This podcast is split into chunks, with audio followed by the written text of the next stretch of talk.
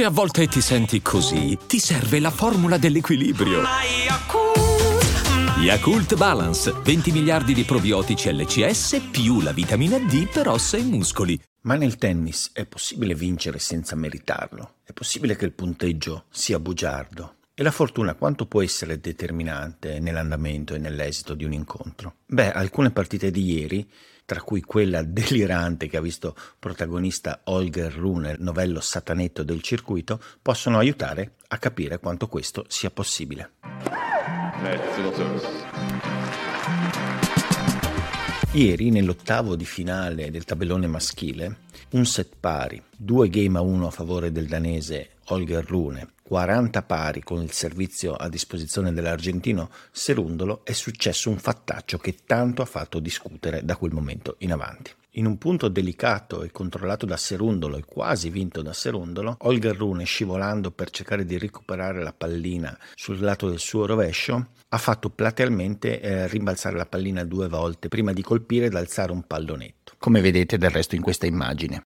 Prima di colpire lo smash al rimbalzo per, per, gestire appunto questo pallonetto di rune, Serundolo si è rivolto all'arbitro Cadernuni perplesso per quanto accaduto. Aveva avuto immediatamente la sensazione appunto del doppio rimbalzo e di conseguenza si aspettava una chiamata. Questa chiamata non arriva, Serundolo chiude lo smash e a quel punto succede qualcosa che non è stato immediatamente chiaro. Cadernuni chiama interferenza, chiama punto disturbato e assegna il punto ad Holger Rune. In sostanza Cadernuni sbaglia, non vedendo il doppio rimbalzo, e poi interpreta il rivolgersi, non si è capito bene se verbalmente o solo gestualmente, di, di Serundolo per chiedere la chiamata prima di colpire, come interferenza, come punto disturbato e quindi secondo il regolamento gli leva il punto. Ovviamente questa situazione ha creato delle polemiche legate sia al regolamento e sia alla presunta o reale scorrettezza di Holger Rune che su un doppio rimbalzo che non può non aver percepito recuperando la pallina, chiunque abbia giocato a tennis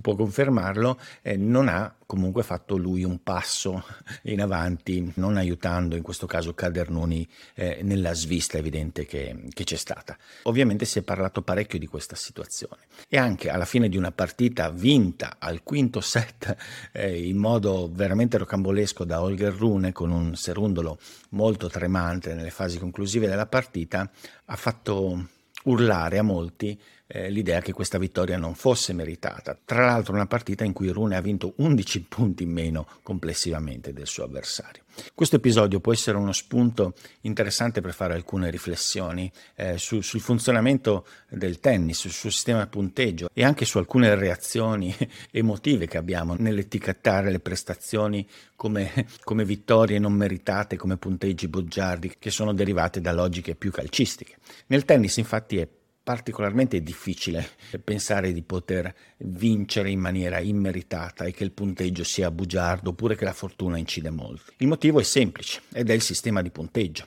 A differenza del calcio dove l'entità del gol è quella che determina poi il risultato ed è un'entità di punteggio che non, che non, descrive la quantità e la qualità complessiva della prestazione del gioco prodotto da una squadra, in uno sport come il tennis dove ogni singolo particella della partita, il punto, va a descrivere nel punteggio la prestazione, questo è ovviamente molto meno possibile, molto meno possibile che il punteggio non risponda a quanto si è espresso in campo. Certamente ci può essere la fortuna in, in, alcuni piccoli passaggi delle partite di tennis, certamente ci possono essere situazioni dove un giocatore produce quantitativamente miglior gioco dell'avversario, però allo stesso modo sia la fortuna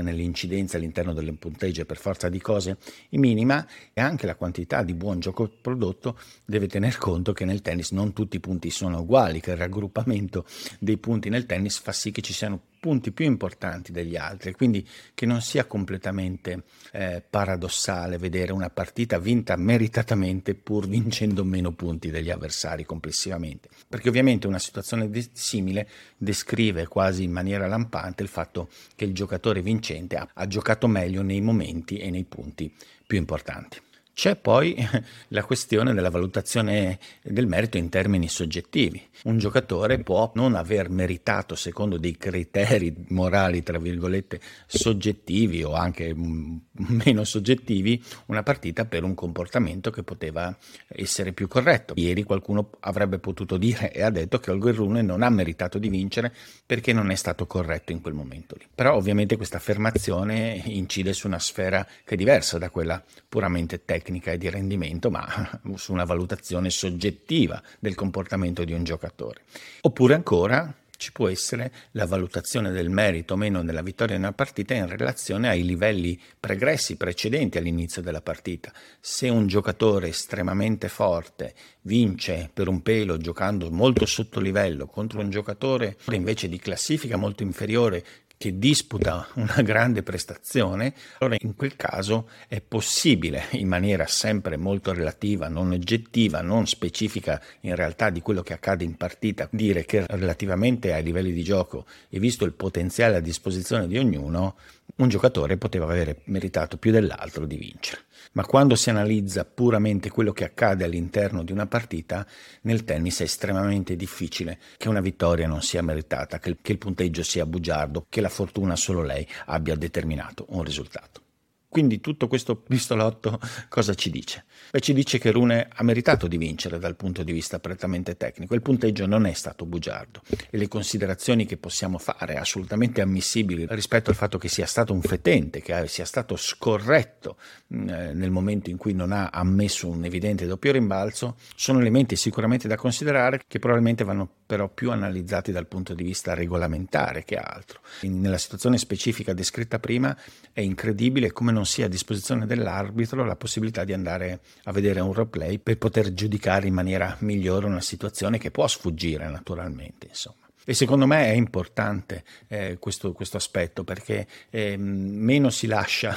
eh, discrezionalità alla correttezza o no del giocatore per risolvere una situazione intricata in campo a livello di giudizio su una situazione, meglio è. Il tennis da questo punto di vista non dà sempre agli arbitri tutti gli strumenti migliori eh, per poter decidere ed è un paradosso perché su, sulle chiamate di linea si stanno facendo dei passi tecnologicamente importantissimi per andare a liberare completamente dall'errore umano, mentre in altre fasi del gioco si è completamente indietro. Tornando a parlare della partita, Rune ha vinto un match giocato male, eh, giocato male in realtà da entrambi, brutto e avvincente allo stesso tempo per la dinamica che, si, che poi si è andata a creare, eh, ma dal punto di vista tecnico estremamente discontinuo eh, nel livello di gioco espresso dai due giocatori. Eh, Serundolo per ampi tratti della partita è sembrato essere più concentrato, più presente, più, più determinato a vincere, però allo stesso tempo è mancato in maniera abbastanza clamorosa in molti passaggi passaggi chiave dove poteva capitalizzare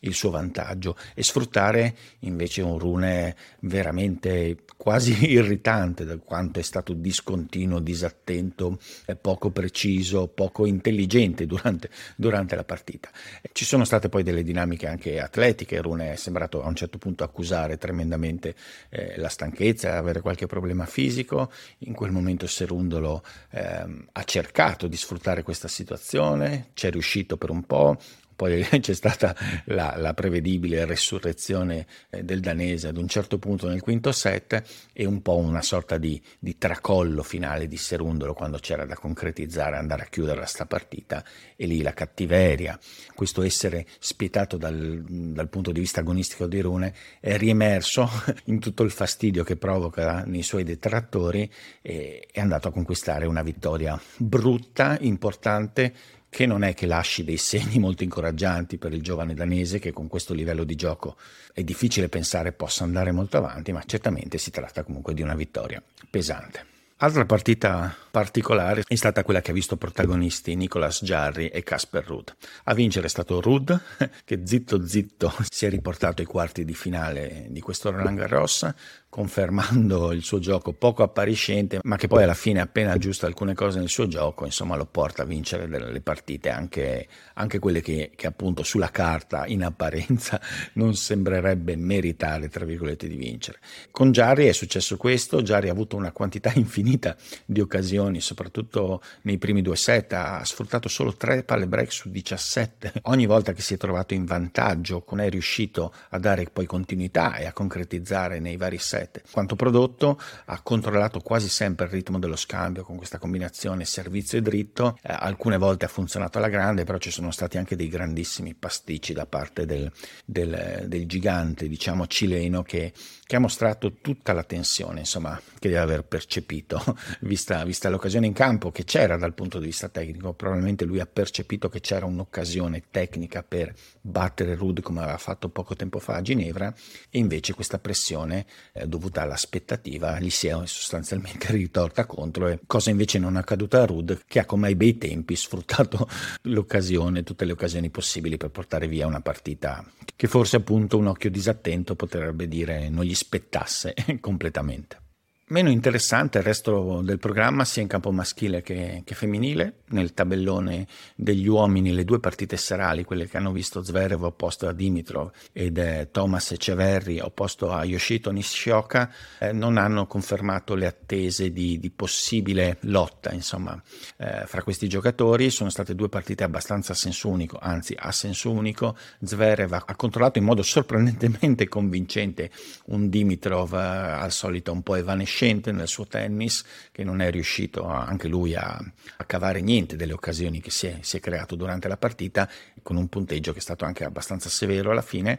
E mentre fra Feceverri e Nishioka c'è stata una grande partita nel primo set, una lotta chiusa un, con un tiebreak molto avvincente in cui il giapponese ha provato a dare tutto e però è uscito poi sconfitto e poi però per Nishioka ci sono stati dei problemi fisici che hanno fatto scivolare rapidamente via la partita nelle mani del, dell'argentino che, che, comunque merita questo, questo, risultato. È una stagione in cui sta giocando estremamente bene Ceverri e non è completamente inaspettato il suo arrivo ai quarti di finale, cioè rientrava nelle possibilità ovviamente difficili, remote, però insomma è uno di quei giocatori che eh, soprattutto sulla terra battuta un po' a sprazzi però ha dimostrato di aver fatto un salto di qualità e di potere con le condizioni giuste anche eh, produrre un exploit di questo tipo. In campo femminile nessun problema per le favorite Jabeur, Sviontek con Azurenko è dovuta ritirarsi e Coco Goff. La partita in realtà della giornata è stata, è stata quella meno di cartello, quella fra Beatriz Adadmaia e Sara Sorribe Stormo.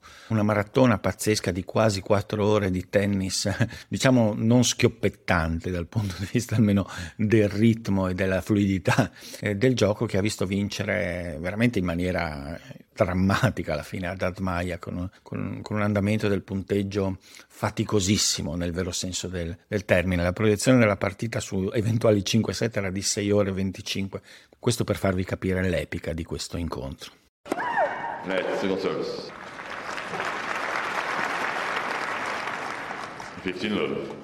Prima di passare all'interessantissimo, ricchissimo programma di oggi e alle partite su cui sarà il caso di posare un occhio, vi chiedo come al solito di mettere un vi piace se vi è piaciuto quanto avete visto fino adesso. È importante, aiuta molto il progetto. Il programma si fa più compatto e più denso, verranno giocati la metà dei quarti di finale in programma in questi due giorni. In campo maschile due partite di grande spessore, la prima quella fra Karen Kachanov e Novak Djokovic. Djokovic è apparso in crescita nella partita con Varias e anche in alcuni tratti della partita con Davidovic Fochina, si è detto contento del, del suo livello di forma e quindi con una sensazione di essersi avvicinato al livello che reputa necessario per provare a vincerlo, questo Roland Garros si trova di fronte un Kachanov che ormai frequenta molto spesso queste parti finali dei tornei del Grande Slam grazie alla, alla, sua solidità, alla sua resistenza fisica, al livello complessivo che riesce a portare soprattutto nel tennis. 3 su 5 il favorito non può essere altro che il serbo, la partita potrebbe essere insidiosa soprattutto nel caso che Djokovic non trovi, non trovi delle buone sensazioni e possa essere preda un po' del, del nervosismo. Kachanov solitamente riesce ad avere un livello abbastanza stabile nel suo tennis e quindi è un giocatore che, che, solitamente quello che può dare riesce a darlo. È vero anche che in queste partite fino adesso non è mai riuscito a fare l'exploit definitivo, in grado di portarlo alla, a un livello successivo. Molti precedenti e sempre in un senso, quelli fra Carlos Alcaraz e Stefanos Tsitsipas. Tsitsipas ha sempre sofferto tremendamente il tennis di Alcaraz perché è in grado di esporre tutta la sua debolezza sul lato sinistro del campo, sul rovescio, eh, lo costringe eh, a, a, provare a stare vicino alla linea di fondo, però spesso non ci riesce. Nel momento in cui arretra per farsi spazio e giocare col rovescio, eh, Alcaraz è sempre stato bravissimo a fargliela pagare con le palle corte, con gli attacchi in controtempo.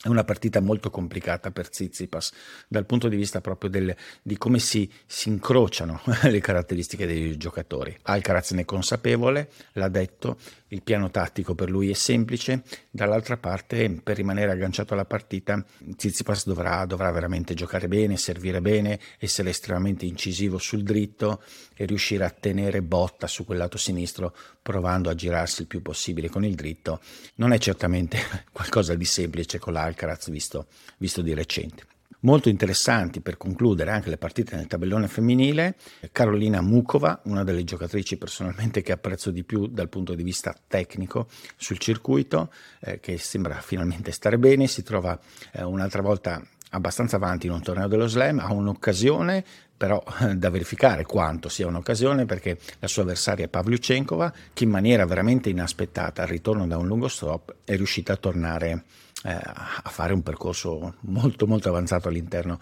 del torneo. Eh, sta giocando bene, eh, appunto come abbiamo detto i giorni scorsi, vediamo quanto riuscirà a continuare perché dopo un periodo così lungo di, di, assenza è difficile anche trovare la continuità, la resistenza all'interno del torneo, ma è sicuramente molto intrigante. Ed è ovviamente intrigante anche la partita fra Svitolina e Arina Sabalenka. Anche in questo caso, come spesso accade con le giocatrici ucraine e giocatrici russe e bielorusse, c'è un'attenzione un po' morbosa dovuta all'extra tennis, alle reazioni in campo dovute a, a, delle dinamiche che non hanno a che fare nulla con il tennis, però anche dal punto di vista tecnico ci sono i presupposti per una partita interessante, soprattutto se appunto del nervosismo, anche magari derivante da, da, una, da, da pressioni esterne, entrerà nel, nel, nel macchinario eh, del gioco di, di, Sabalenka che ogni tanto può essere soggetto appunto a degli svarioni nervosi anche e tecnici eh, all'interno delle partite. Se questo non accadrà è difficile pensare come Svitolina possa